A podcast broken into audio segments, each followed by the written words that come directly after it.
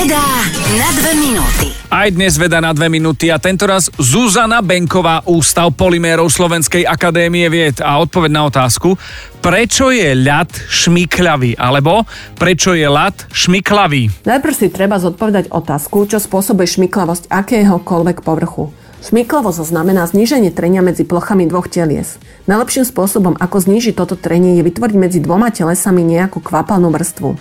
Kvapalná vrstva totiž bráni bezprostrednému kontaktu nerovnosti povrchov, ktoré zvyšujú vzájomné trenie. Určite ste si tento pocit už odskúšali na čerstvo umytej dláške, prípadne pri poladovici. OK, takže šmikľavosť máme teraz zadefinovanú a čo ten ľad? Šmiklavosťou ľadu sa zaoberali vedci už dávno.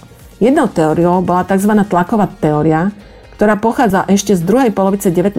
storočia, ale udržala sa dosť dlho. Vieme, že ľad je ľahší ako voda. Teda mrznutím sa objem vody zväčšuje a skvapalniť vodu možno pri vysokých tlakoch aj pri teplotách pod nulou. Podľa tlakovej teórie dochádza na povrchu ľadu k jeho topeniu na ploche, ktorou tlačí úzka hrana korčule na ľad.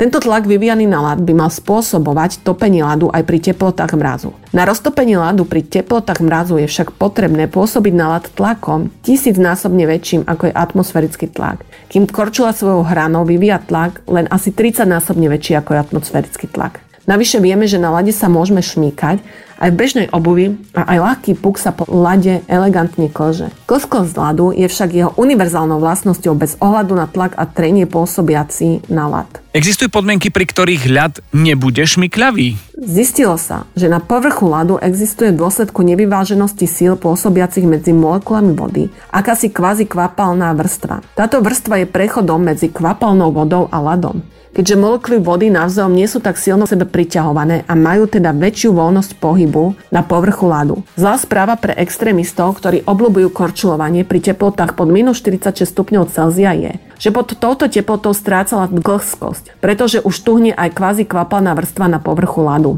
Aha, takže v minus 40 stupňoch sa nekorčuluje lebo to nepôjde a zadrete sa. Uh-huh.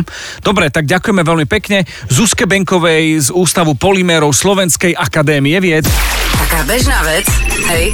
A pritom aha, zaujímavé. Veda na dve minúty. Viac na fanradio.sk